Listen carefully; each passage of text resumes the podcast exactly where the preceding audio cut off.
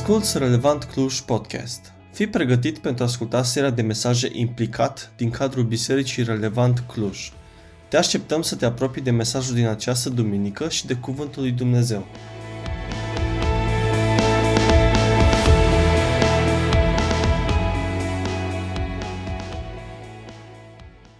E o întrebare provocatoare pe care o să o avem în fiecare duminică, în momentul în care o să predicăm din seria noastră uh, implicat, din epistola lui Iacov. Dar cum noi, cei adulți, uh, așteptăm ca Dumnezeu să ne vorbească din cuvânt, în biserica noastră nu neglijăm și copiii, și am vrea să vă rugăm ca cei care încă aveți copii și nu i-ați trimis către școala duminicală să puteți să o faceți în momentele acestea.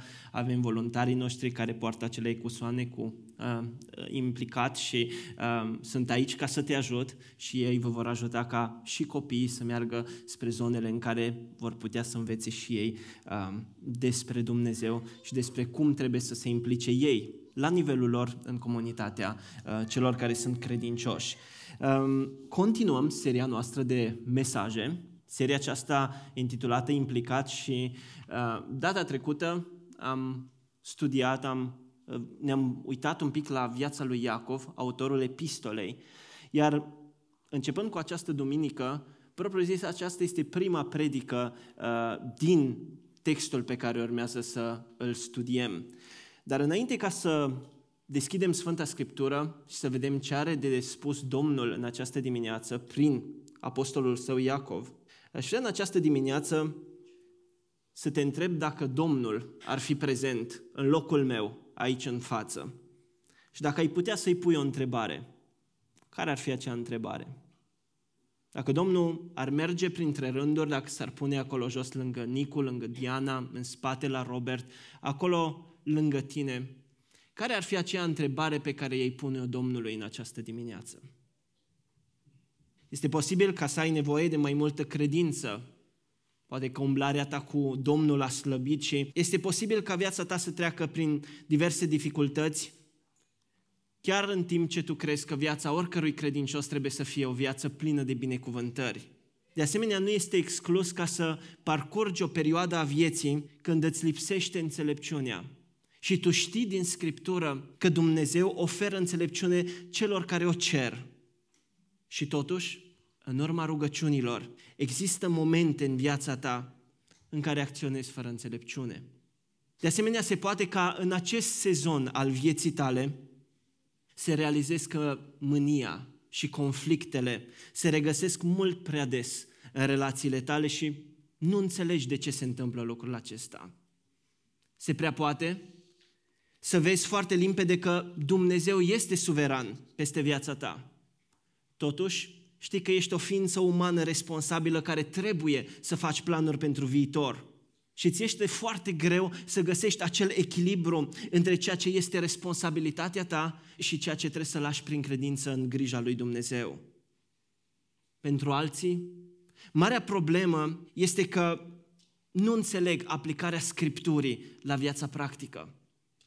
Poate că ești chiar unul dintre liderii de grup mic din această biserică și iubești pregătirea acelor întâlniri. Dar când tu ești acasă în privat, față în față cu Biblia, cu Cuvântul lui Dumnezeu, această carte pare închisă pentru tine și viața ta. Pare că nu găsești soluții. Și se prea poate ca în această perioadă a vieții tale te simți atât de neimportant atât de neimportant în trupul lui Hristos, încât simți că ai putea să pleci din această biserică fără ca cineva să-ți simtă lipsa. Și poate că gândind lucrul acesta, simți că rugăciunea ta nu ajută cu nimic viața ta și rugăciunea ta nu ajută nici viețile celor din jurul tău. Acum, de ce am enumerat toate aceste posibilități? Deoarece exact acestea sunt situațiile pe care apostolul Iacov le adresează în epistola sa. Ceea ce face ca Iacov să fie un geniu al scrierilor Noului Testament nu este datorată unei expuneri teologice a Evangheliei. Cu expunerea teologică se ocupă apostolul Pavel în epistolele sale, precum epistola sa către romani. Însă Iacov scrie creștinului de rând – Iacov abordează creștinismul pe care Pavel de multe ori îl descrie academic și îl transpune într-un limbaj abordabil. priceput de creștinul simplu, de la academic la nivelul străzii. Și da, Iacov vorbește despre un creștinism care ia în piept toată confuzia, de multe ori toată murdăria și de multe ori toate provocările vieții cu care fiecare din această încăpere ne confruntăm zilnic. Mesajul lui Iacov este următorul că Evanghelia este atât de valoroasă, iar lucrarea Domnului Hristos este atât de puternică, încât ea nu evită provocările dure ale vieții, ci din potrivă. Suntem îndemnați să privim aceste provocări ale vieții în față și să nu întoarcem spatele întrebărilor vieții. Și este interesant să-l găsim pe Iacov portretizând în toată epistola lui lupta credinței într-o lume căzută și ostilă. De aceea te rog să urmărești împreună cu mine versetele de la 1 la 4 ale epistolei lui Iacov din capitolul 1. Vom citi împreună primele patru versete și în această dimineață vom rămâne în aceste patru versete încercând să vedem cum ne provoacă Dumnezeu pe noi să fim implicați. Iacov spune așa, Iacov, roba lui Dumnezeu și al Domnului Iisus Hristos, către cele 12 seminții care sunt împrăștiate printre neamuri, salutări. Frații mei, să considerați că având parte de cea mai mare bucurie atunci când treceți prin felurite ispite. De ce? Știind că testarea credinței voastre lucrează răbdare. Dar lăsați răbdarea să-și facă desăvârșit lucrarea ca să fiți desăvârșiți și întregi, fără ca să vă lipsească nimic. Acum, dacă aș fi fost un predicator pasionat doar de exegeză, cel mai probabil aș fi predicat uh, punând accent pe termenul Iacov, așa cum am făcut data trecută. Am fi continuat să vedem o expunere foarte uh, amănunțită a vieții lui Iacov și alte două săptămâni după aceea predicând despre ce înseamnă să fii roba lui Hristos. Însă nu ăsta este scopul um, seriei noastre de mesaje. E adevărat că Noul Testament, în Noul Testament se vorbește despre mai mulți oameni cu numele Iacov. Și așa cum am văzut săptămâna trecută, sunt suficiente dovezi biblice și dovezi extra-biblice să ne convingă că scriitorul epistolei noastre este fratele Domnului Isus. Știm că fratele uh, lui Iacov, Ioan, vorbește în istoria bisericii și ne spune că Iacov este primul martir al bisericii de la Ierusalim, Iacov fratele lui Ioan, și așa în felul acesta îl excludem pe acestia ca fiind uh, scriitorul epistolei noastre. De asemenea, de data trecută știm că destinatarii acestei epistole sunt oameni care suferă. Și pe măsură ce parcurgem cu atenție epistola, devine din ce în ce mai clar că Iacov este preocupat de efectul suferinței asupra calității acelor oameni care se numesc creștini. El este profund preocupat de atitudinea și de comportamentul acestor creștini încercați. Astfel, Iacov scrie o scrisoare foarte practică, vizând tocmai acele situații dificile cu care tu și cu mine ne confruntăm în umblarea noastră cu Dumnezeu. Așa că dacă te vei uita cu mine la versetul 2, aș vrea să observăm câteva lucruri. În versetul 2, Iacov spune așa, să considerați că având parte de cea mai mare bucurie atunci când treceți prin felurite încercări. Prima observație pe care vreau să o uh, vedem în textul nostru este următoarea. Iacov nu folosește termenul dacă.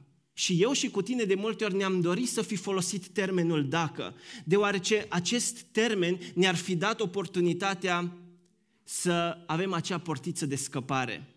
Poate că eu și cu, cu mine am fi acea persoană care nu trebuie să treacă prin încercări. Însă textul Scripturii este foarte clar și este foarte direct pentru mine și pentru tine.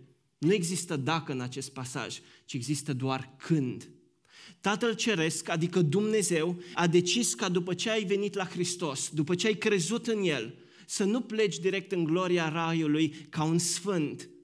Și asta nu ca o greșeală din partea Lui, ci ca o intenție directă. Această decizie înseamnă că El are un scop pentru tine și cu tine în această lume căzută. Asta e prima observație, că vom trece prin încercare. A doua observație pe care o vedem în text este următoarea. Iacov spune, când treceți prin felurite încercări sau ispite. Cu toate că Iacov vorbește unor oameni persecutați, ceea ce exprimă un tip specific de încercare, el extinde aplicația experienței lor. Apostolul Iacov dorește ca cititorul lui să înțeleagă următorul lucru. Suferința și dificultățile sunt experiențe universale ale fiecărui credincios.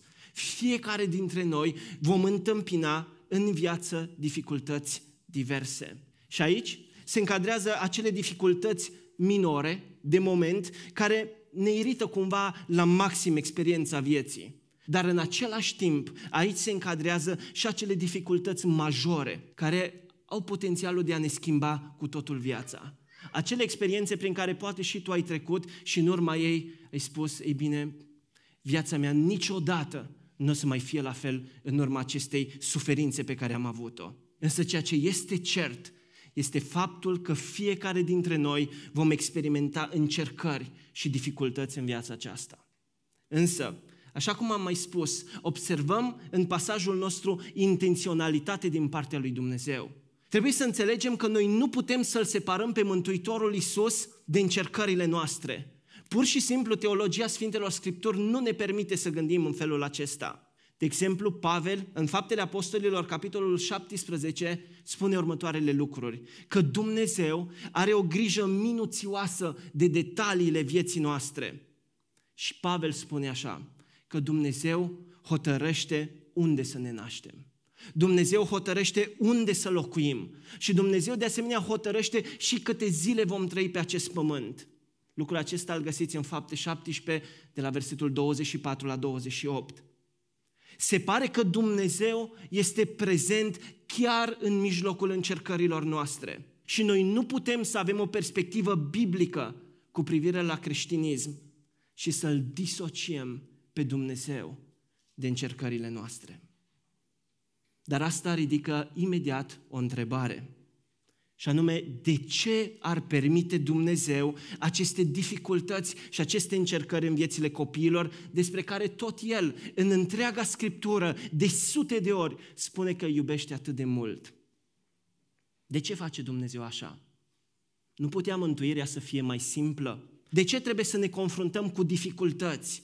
De ce trebuie să experimentăm dezamăgire? De ce trebuie să experimentăm durere? De ce în viața de credință chiar trebuie să trecem prin ispite?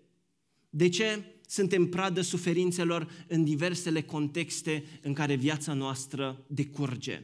Și asta mă duce pe mine la titlul mesajului de astăzi pentru noi. De ce eu și de ce acum? Implicat prin anduranță sau prin răbdare. Răbdare este termenul folosit de Iacov aici. De ce eu și de ce acum? Pentru că toată seria aceasta de mesaje este despre tine. Este despre chemarea lui Dumnezeu pentru viața ta și pentru viața mea. Și începe Apostolul Iacov să ne vorbească despre faptul că vom trece prin situații prin care nu vrem să trecem. Și vom ajunge să punem această întrebare, Doamne, de ce eu și de ce acum? Și răspunsul lui Dumnezeu este că El ne cheamă să fim implicați în lucrarea Lui, să fim implicați în chemarea Lui și să dezvoltăm o anumită trăsătură de caracter pe care o vom vedea descrisă în ceea ce urmează. Dar Iacov dă niște răspunsuri la întrebarea aceasta. De ce eu și de ce acum? De ce creștinul trebuie să treacă prin încercări? Și primul răspuns pe care Iacov îl dă în pasajul nostru este următorul. Dumnezeu te trece prin încercări și Dumnezeu îngăduie aceste situații ostile în viața ta pentru ca să știi. Dar să știi ce? Aș vrea să observi împreună cu mine următoarea frază. Apostolul Iacov spune așa, știind că testarea credinței voastre lucrează răbdare. Câtă putere și câtă semnificație se găsește în această frază. Primul lucru care reiese din mesajul lui Iacov, el spune, fiindcă știți. El vorbește unor oameni de la care se pare că se așteaptă să nu fie surprinși de ceea ce le va spune ulterior. Și dacă ai ajuns să înțelegi faptul că Dumnezeu este suveran, asta înseamnă că ai recunoscut deja faptul că nu tu ești în controlul vieții tale, ci Dumnezeu este în controlul vieții tale. Nu tu ești cel care scrii povestea vieții tale, ci Dumnezeu o scrie. Iar dacă acesta este cazul, înseamnă că nu vei fi surprins că Dumnezeu este implicat în, în încercarea ta și că El folosește acea încercare cu un scop anume. Și de aceea asta nu ar trebui să sune ca o surpriză pentru tine. Iacov spune, știind că testarea credinței voastre lucrează răbdare. Dumnezeu te încearcă și în încercarea aceasta El vrea să știi că El este suveran, El este implicat în ceea ce treci tu și că El are un scop pentru viața ta chiar prin acea încercare. Ăsta e primul răspuns pe care îl dă Iacov. Dar urmează următorul răspuns. De ce eu și de ce acum? De ce trebuie, Doamne, eu să fiu încercat? Ok, ca să știu, să știu că Tu ești cumva în viața mea, că nu sunt uh, rezultatul hazardului. Ok, Doamne, înțeleg asta, dar mai vrei să faci și altceva cu viața mea? Și Domnul spune, da, nu doar ca să știi, ci ca prin încercări să fii purificat. Iacov spune, știind că testarea credinței voastre lucrează răbdare. Și de-abia de acum lucrurile devin interesante. Toate aceste dificultăți nu trec prin viața ta doar ca rezultatul unui destin irațional, ci toate aceste încercări sunt de fapt niște teste. Dar ce înseamnă un test? Și când auzi acest cuvânt, te rog să nu te gândești la examene, nu te gândi la școală, nu te gândi la reușite sau la restanțe, pentru că nu despre o asemenea testare vorbește Iacov aici, ci cuvântul test în toată epistola lui este o metaforă. Și Iacov face referire prin metafora aceasta la industria metalurgică. Poate te gândești, bun Ruben, dar de unde scoți tu lucrul ăsta? Permitem să-ți explic. Când un miner sapă după un anumit metal, acel metal se va găsi întotdeauna sub formă brută de minereu. Însă minereul are întotdeauna o mare problemă, iar problema aceasta se numește impuritate. Sunt elemente în acel minereu care răpesc frumusețea și puterea metalului prețios. Și nu ar avea nicio logică, nu? Să sapi după un anumit metal și să-l lași sub forma aceea de minereu brut. Doamnele în această dimineață care poartă bijuterii, cu siguranță nu poartă acele bijuterii în forma lor brută de minereu. El nu este folositor și nu este nici atractiv. Așa că metalurgistul, cel care prelucrează metalul, știe că trebuie să facă ceva de-a dreptul radical. El încinge cuptorul, adaugă un accent catalitic și transformă acel minereu în lichid. De ce? Pentru a putea separa elementele de imperfecțiune de metalul prețios. Și prin acest procedeu, metalul prețios capătă tărie, de exemplu, oțelul când este prelucrat, atunci când este prelucrat, el capătă tărie, este folositor. Iar în cazul aurului, când aurul este prelucrat, metalul capătă frumusețe. Oameni buni, exact despre asta vorbește Iacov aici.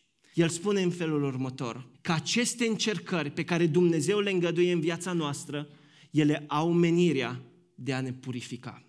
Și acum te rog împreună cu mine să permitem Scripturii să ne administreze o doză, nu de vaccin, ci o doză de smerenie. În cazul în care nu ai realizat, aplicația acestui verset este că Mântuitorul Isus privește la tine în această dimineață și încă vede imperfecțiuni în noi. Și poate că în tine se ridică o umbră de supărare, de, de, de, de, de împotrivire, când auzi cum adică în mine mai există imperfecțiuni. Aș vrea să te îndemn să nu lași acest lucru să se întâmple în mintea ta. Nu te împotrivi acestui gând. Pentru că dacă nu crezi că există imperfecțiuni în tine și ești o soție, și vrea să te întorci către soțul tău, să privești la el și să îl, îl, îl lași să-ți povestească puțin despre viața voastră. Dacă ești soț, întoarce-te către soția ta și primește cu smerenie sfaturile pe care ți le va da. Dacă ești un părinte, întoarce-te către copiii tăi și vorbește cu ei despre, despre viața voastră. Ori dacă ești un adolescent, un tânăr și crezi că viața ta este perfectă, du-te și stai de vorbă cu părinții tăi despre viața ta. Ceea ce este evident e că doar dacă primești în urmă la săptămâna care a trecut, știi că au fost imperfecțiuni care au fost scoase la iveală în viața ta. Nu întotdeauna ai spus ceea ce ar fi trebuit să spui. Nu ai ales mereu așa cum ar fi fost corect să alegi. N-ai gândit mereu ceea ce ar fi trebuit să gândești și n-ai făcut mereu ceea ce ar fi trebuit să faci. În diverse moduri ai demonstrat doar săptămâna care a trecut că ai nevoie de purificare. Și dacă treci prin încercări în această dimineață, să știi că Dumnezeu vrea ca tu să știi că El e prezent, că El nu te-a părăsit, că El nu este absent din viața ta, dar în același timp Dumnezeu vrea să știi că acele încercări prin care tu treci au un scop și că scopul lor e ca să te schimbe pe tine, să te facă mai bun. Și dacă înțelegi lucrul acesta, n-ar fi greșit să pui întrebarea pe care mulți dintre noi o punem. Ok, înțeleg că Dumnezeu e prezent, înțeleg că sunt lucruri de schimbat în viața mea, dar care-i scopul? Care-i scopul? Aș vrea să observ că lucrurile devin foarte specifice de acum. În pasajul nostru pe care l-am citit, există o trăsătură de caracter la care se pare că Dumnezeu lucrează uh, în mod intenționat ca noi să putem să creștem în har. Iacov în pasajul nostru îl numește răbdare. Toate aceste încercări ale vieții sunt mijloace ale harului lui Dumnezeu prin care El urmărește ceva specific în viața ta. Dumnezeu urmărește să dezvolte în viața ta răbdarea. Și termenul la care face Iacov referire în original are această conotație de răbdare activă, de acel, acea trăsătură de caracter pe care noi, în termeni noi, îl numim anduranță. Iar pentru timpul în care scria Iacov, acest termen întotdeauna făcea referire la două aspecte. Primul aspect la care face referire Iacov când vorbește de răbdare, sau primul lucru la care s-ar gândi cineva în timpul lui, când au, ar fi auzit acest termen, s-ar fi gândit la o direcție clară pentru viața lui, iar al doilea lucru la care s-ar fi gândit, s-ar fi gândit la faptul că în viața lui trebuie să existe un scop pentru care se întâmplă lucrurile. Este aceea direcție fixă și siguranța scopului, indiferent de ce ar permite Dumnezeu în viața noastră. Dar înainte să trecem mai departe, pentru cei care iubiți istoria, probabil vă aduceți aminte de celebrele cuvinte care spun așa, pe aici nu se trece. Pentru cei care iubiți filmul, Uh, undeva prin anii 70, cinematografia românească a scos un film cu acest nume, pe aici nu se trece. Și acest film reprezintă acțiunile soldaților noștri din primul război mondial. Și aș vrea să vă citesc cuvintele unui general, generalul Eremia Grigorescu, despre soldații lui. Și el spune așa, la Șușița și Siret ați năurit forțările groaznice ale sălbaticului dușman, dovedind lumii odată mai mult că pe aici nu se trece.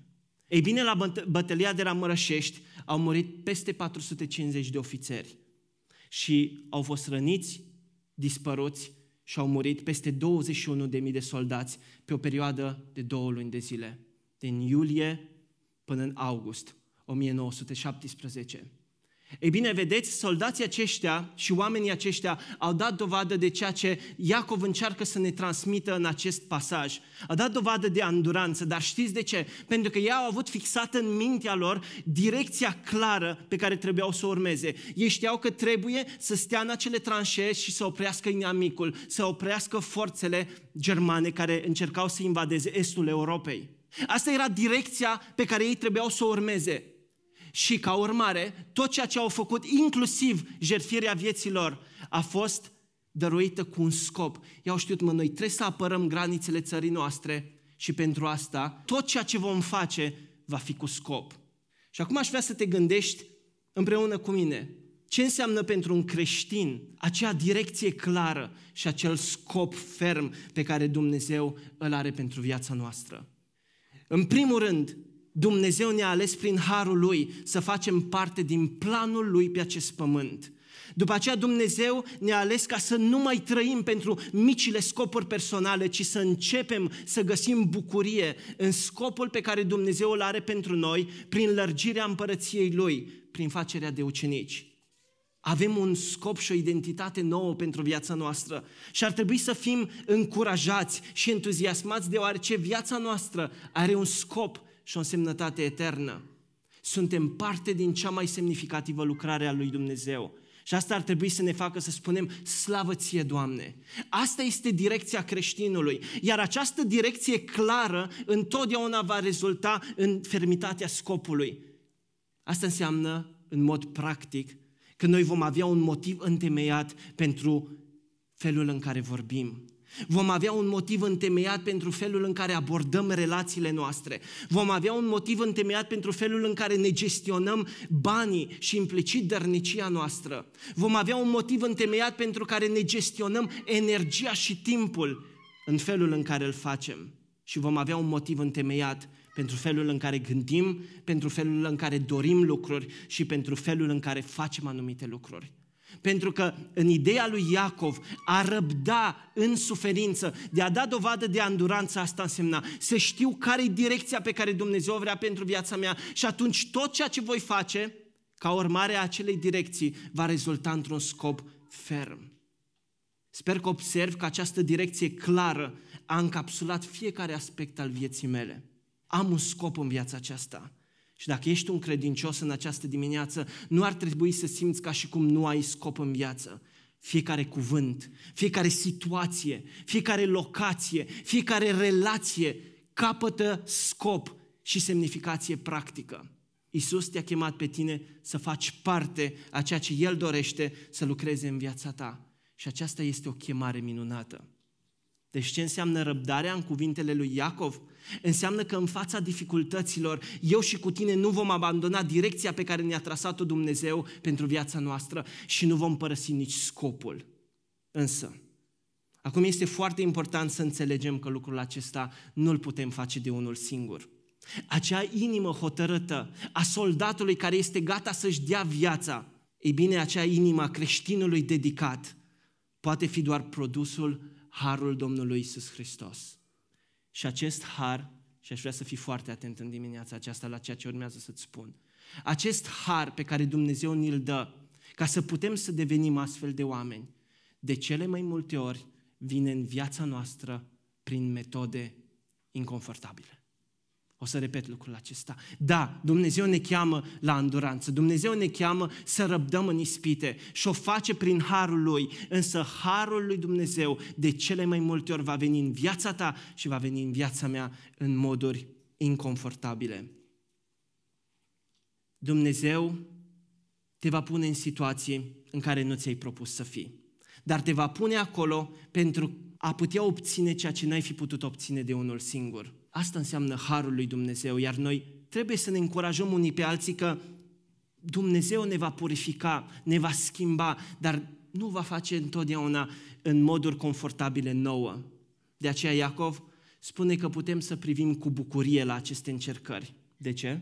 Deoarece aceste încercări nu mai reprezintă pentru noi lipsa credincioșiei lui Dumnezeu, ci tocmai aceste încercări sunt dovada iubirii Lui și a Harului Său măreți pentru viața noastră. Însă făcând un pas mai departe spre finalul mesajului nostru, e foarte important să înțelegem următorul lucru. Felul în care răspundem noi la încercări va arăta întotdeauna lucrurile care sunt valoroase pentru inima noastră. Felul în care răspundem la dificultăți va expune mereu adevăratele lucruri care sunt valoroase pentru inimile noastre. Și eu mi-aș dori să pot spune că întotdeauna răspund cu un adânc sentiment de bucurie atunci când Dumnezeu îngăduie în viața mea încercări. Dar nu pot să spun asta. De fapt, pregătirea și studierea acestui pasaj au fost în mod particular grele pentru mine. Deoarece a trebuit să spun Domnului meu pe genunchi, Doamne, te rog, iartă-mă. Iartă-mă că de cele mai multe ori prefer să mă simt confortabil decât să mă las sfințit. Prefer să am un program neperturbat decât să fiu purificat de pornirile mele. Prefer, Doamne, să obțin afirmarea de sine decât să-ți fiu plăcut ție. Și a trebuit să-i spun Domnului, iartă-mă pentru că de prea multe ori sunt nesatisfăcut de harul tău și permit minții mele să creadă că planurile mele sunt mai bune decât planurile tale. Și aș vrea să te gândești și tu în această dimineață la viața ta. Dacă inima ta este condusă de confortul pe care îl cauți, cu siguranță că vei fi foarte supărat când te afli cu familia în concediu și toate lucrurile parcă iau razna. Și nu uita că în tot acel haos Dumnezeu e prezent și El controlează lucrurile pentru ca tu să fii purificat. De asemenea, aș vrea să te gândești dacă inima ta este dominată de dorința de putere și de control. Vei fi foarte descurajat și dezamăgit atunci când viața ta pare să scape de sub orice control. Și de asemenea, dacă inima ta este controlată de afirmarea celor din jur, te vei lupta mereu cu depresia, cu descurajarea și dezamăgirea atunci când nu obții afirmarea după care tânjești. Vreau să te întreb în această dimineață într-un mod foarte personal. Ce iese la iveală ca răspuns al inimii tale atunci când Dumnezeu permite încercare în viața ta? Care sunt acele imperfecțiuni care ies la suprafață atunci când poate într-un mod automat răspunzi la încercările pe care Dumnezeu le permite în viața ta? Poate că iese la suprafață mânia, nu e așa că unii dintre noi atunci când Dumnezeu ne trece prin situații dificile, răspundem mânioși, ne mâniem pe Dumnezeu. Doamne, de ce îmi faci mie asta? Și ne mâniem pe cei din jur ca și cum cei din jur sunt vinovați de imperfecțiunile care sunt în caracterul nostru. Pentru alții, poate este abandonul. Poate că Dumnezeu te trece prin niște situații chiar în această perioadă a vieții tale și simți nevoia să abandonezi, simți nevoia să lași armele jos, să fugi. Asta este o altă imperfecțiune cu care unii dintre noi răspundem atunci când Dumnezeu ne trece prin încercări. Nu e așa că e mai ușor să lași totul, să te gândești că Dumnezeu nu-i prezent, că lui nu-i pasă. Pentru alții răzvrătirea nu este abandonul, ci este acea, acel pum ridicat către Dumnezeu. Dacă n-ai făcut cum am vrut eu, atunci eu o să fac cum vreau eu. Acea inimă răzvrătită față de Dumnezeu și față de cei din jur pentru alții nemulțumirea. Nemulțumirea veșnică că niciodată nu-i cum vreau eu. Nemulțumirea că Dumnezeu nu face cum mi-aș dori eu și nemulțumirea că cei din jur nu fac cum vreau eu. Și aceste porniri, de cele mai multe ori, ies la iveală când trecem prin încercări. Pentru alții acțiunile pripite. Imediat să caut o rezolvare, imediat să fac eu ceva, să rezolv situația prin care trec iar pentru alții e pur și simplu neîncrederea. Acea stare în care mereu îl vei chestiona pe Dumnezeu și îi vei chestiona pe cei din jurul tău. Toate acestea sunt răspunsuri pe care inima noastră le dă când Dumnezeu ne trece prin încercări. Și este foarte posibil să nu experimentăm bucuria, așa cum spune Iacov, în încercare, deoarece agenda noastră pentru viața noastră este diferită de agenda lui Dumnezeu pentru viața noastră. Așa că întrebarea pe care Dumnezeu ți-o pune în această dimineață este cât de sus în lista ta de valori se află sfințenia, purificarea, transformarea dorită de Dumnezeu pentru tine. Dumnezeu este implicat, Dumnezeu ne purifică. Se pare că Dumnezeu are un scop clar pentru viața noastră și acest scop este răbdarea, acea înduranță, acea trăsătură de caracter care să mă facă să rămân ferm, să nu mă îndoiesc de Dumnezeu și să merg mai departe. Dar mai este o întrebare la care Iacov răspunde. Răspunde la întrebarea care este rezultatul. Bun, Dumnezeu este aici, în problema mea. Dumnezeu mă schimbă. Dumnezeu adaugă caracterului meu, dar cu ce scop? Care este rezultatul final? Privește cu mine la versetul 4.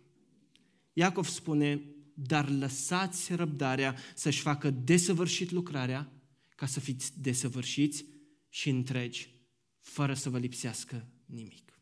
Eu nu pot să scot în evidență suficient valoarea și mângâierea acestui verset. De ce? Pentru că ne face să realizăm că nicio iotă din experiența noastră pe pământ nu este în afara grijii și a controlului Mântuitorului nostru Isus. Și ce mare mângâiere ca eu și cu tine să știm asta. Că nimic din ceea ce reprezintă viața mea nu este de nerăscumpărat. Nimic din viața mea nu este peste puterea și peste abilitatea Domnului Isus. Însă, tot în acest verset găsim și chemarea seriei noastre. Observați, în seria noastră vorbim despre implicare. Și aici găsim ceea ce Dumnezeu ne cheamă pe noi în această dimineață să facem. Iacov spune, dar lăsați răbdarea să-și facă desăvârșit lucrarea. Lăsați voi. Acțiune pe care noi trebuie să facem. Și aș vrea să notez următorul lucru. Că în aceeași măsură în care răbdarea este lucrarea lui Dumnezeu în tine, în aceeași măsură răbdarea devine chemarea ta. Numai atunci când rămânem fermi sub ploaia acelor experiențe neplăcute, numai atunci încep cu adevărat să primesc harul transformator și să se împlinească scopul pe care Dumnezeu îl are cu acele încercări. Însă, când suntem provocați de Dumnezeu să răspundem chemării Lui, de a fi implicați în familia noastră, în biserica noastră, în lucrare, prin această dârzenie, prin această anduranță, prin răbdarea aceea activă, întotdeauna ne vom confrunta cu o ispită. Și ispita aceasta se manifestă în următorii pași. În primul rând, permitem atitudinilor rele să pătrundă în inima noastră. Când Dumnezeu te cheamă, tu treci printr-o încercare și Dumnezeu îți spune, uite, eu vreau să rămâi ferm, harul meu este cu tine. Întotdeauna, în încercare, ne vom întâlni cu această ispită a atitudinilor greșite în inima noastră. Și aceste atitudini apar în felul următor sau se pot pune în cuvinte în felul următor. Încep să pui sub semnul îndoielii bunătatea lui Dumnezeu. Acolo în încercare, când Dumnezeu te cheamă pe tine să rămâi răbdător, să lupți, încep să chestionezi bunătatea lui Dumnezeu. Mai mult, încep să mă îndoiesc de iubirea lui. Încep să mă îndoiesc că el este exact așa cum îl descrie Biblia. Încep să devin nerăbdător și chiar iritat. Asta e primul, primul, prima atitudine care apare. Însă nu, nu doar atât. În inima mea, în încercare, de multe ori apare invidia. Încep nu doar să privesc la Dumnezeu și să mă îndoiesc de El, ci privesc la cei din jurul meu și mă întreb, de ce Dumnezeu iubește pe alții mai mult decât mă iubește pe mine? Încep să mă întreb ce au făcut oamenii aceștia să merite favorul și binecuvântarea de care au parte. Mai ales în ciuda faptului că ei nu sunt mai buni decât sunt eu. Și de multe ori par să duc o viață mult mai ușoară decât o duc eu. Observi, acestea nu sunt atitudini pline de bucurie, ci de fapt ce facem noi în încercare este că îl chemăm pe Dumnezeu la judecată în propriul nostru tribunal și îl declarăm pe Dumnezeu vinovat, un Dumnezeu necredincios. Și problema mai mare este că aceste atitudini greșite devin cu timpul obiceiuri greșite, care caracterizează gradual depărtarea noastră de chemarea lui Dumnezeu de a rămâne răbdători. Și astfel, nu odată poate în viața ta au apărut rugăciuni de genul acesta. Doamne, Tu cunoști rugăciunea mea și Tu știi că rugăciunile mele parcă nu schimbă cu nimic situația în care mă aflu. Rugăciunile mele, dacă ar fi avut efect, cu siguranță nu aș fi fost în situația în care sunt. Așa că am să mă rog mai puțin. Mai mult, încep să mă las de citirea Scripturii. De ce? Pentru că Scriptura pare să nu ajute situației în care sunt. Sau cel puțin așa cred eu. Mai mult, încep să merg mai puțin la grupul mic, să frecventez mai rar grupul mic. De ce? Pentru că e atât de neplăcut să mergi acolo și să vezi membrii grupului mic binecuvântați de Dumnezeu și tu treci prin încercare. Și de aici mai este doar un pas de a mai veni din ce în ce mai rar duminică la închinare. Vezi, toate acestea sunt motive pe care ți le dai tu și sunt motive pe care nu le-ai fi avut înainte de a trece prin această perioadă dificilă a vieții. Există un tipar. Deoarece mi-am permis să pun la îndoială bunătatea lui Dumnezeu, încep să mă îndepărtez treptat de chemarea și direcția lui pentru viața mea.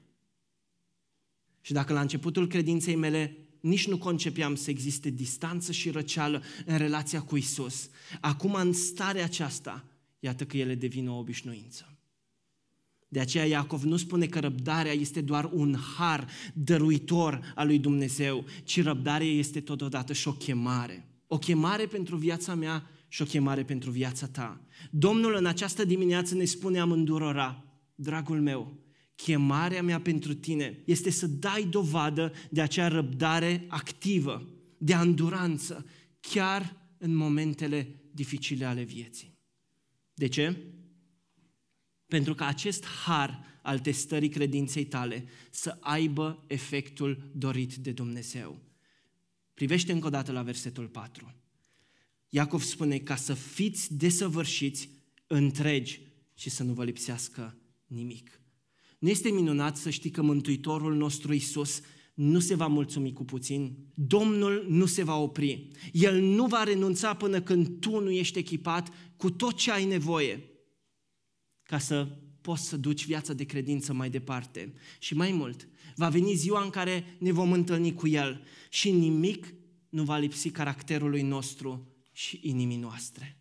Tu și cu mine vom fi complet echipați, curățiți și transformați în asemănarea cu Domnul nostru Isus. Însă, eu și cu tine nu suntem acolo încă, ci suntem parte a acestui proces transformator. Acest proces care va continua. Și asta înseamnă că vei întâmpina lucruri pe care nu le-ai fi ales niciodată pentru viața ta. Dar vreau să știi că tocmai acele lucruri sunt rezultatul harului inexorabil al lui Dumnezeu.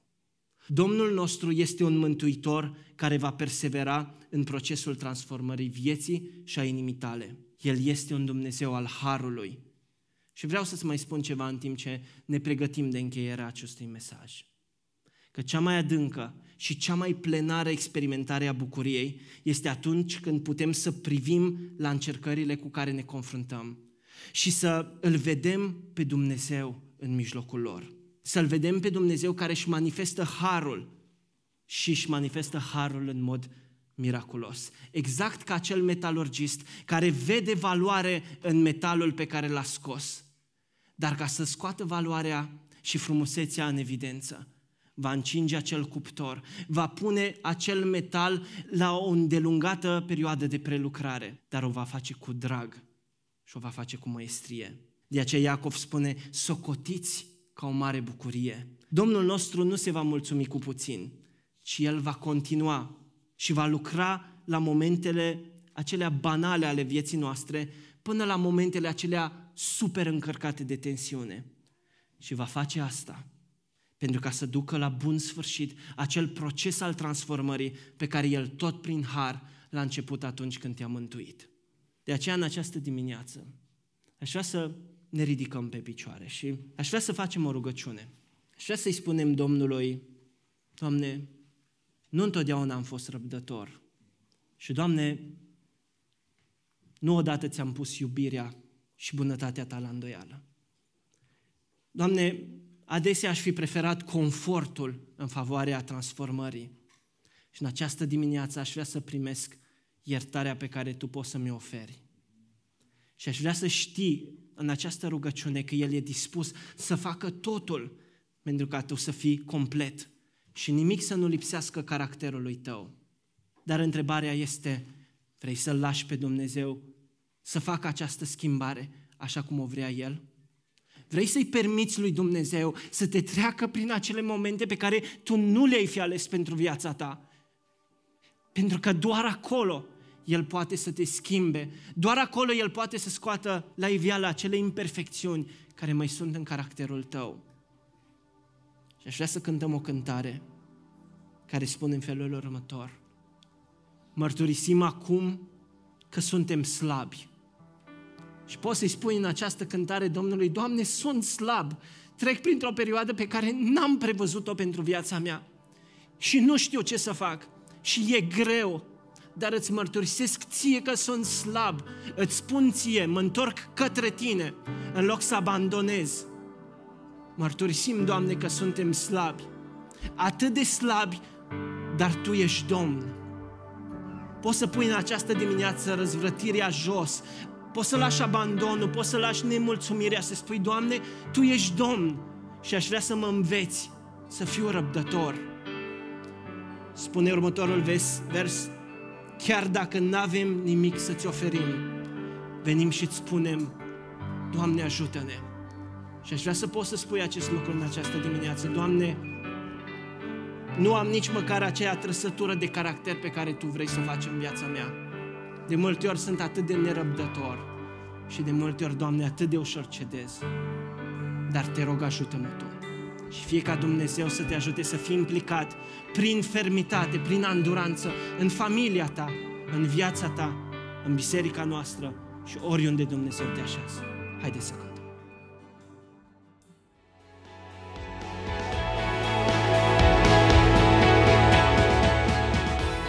Mulțumim că ai ascultat acest mesaj din seria Implicat. Te așteptăm la noi pe site www.relevantcluj.ro pentru mai multe resurse și pe rețelele noastre de socializare de Facebook și Instagram.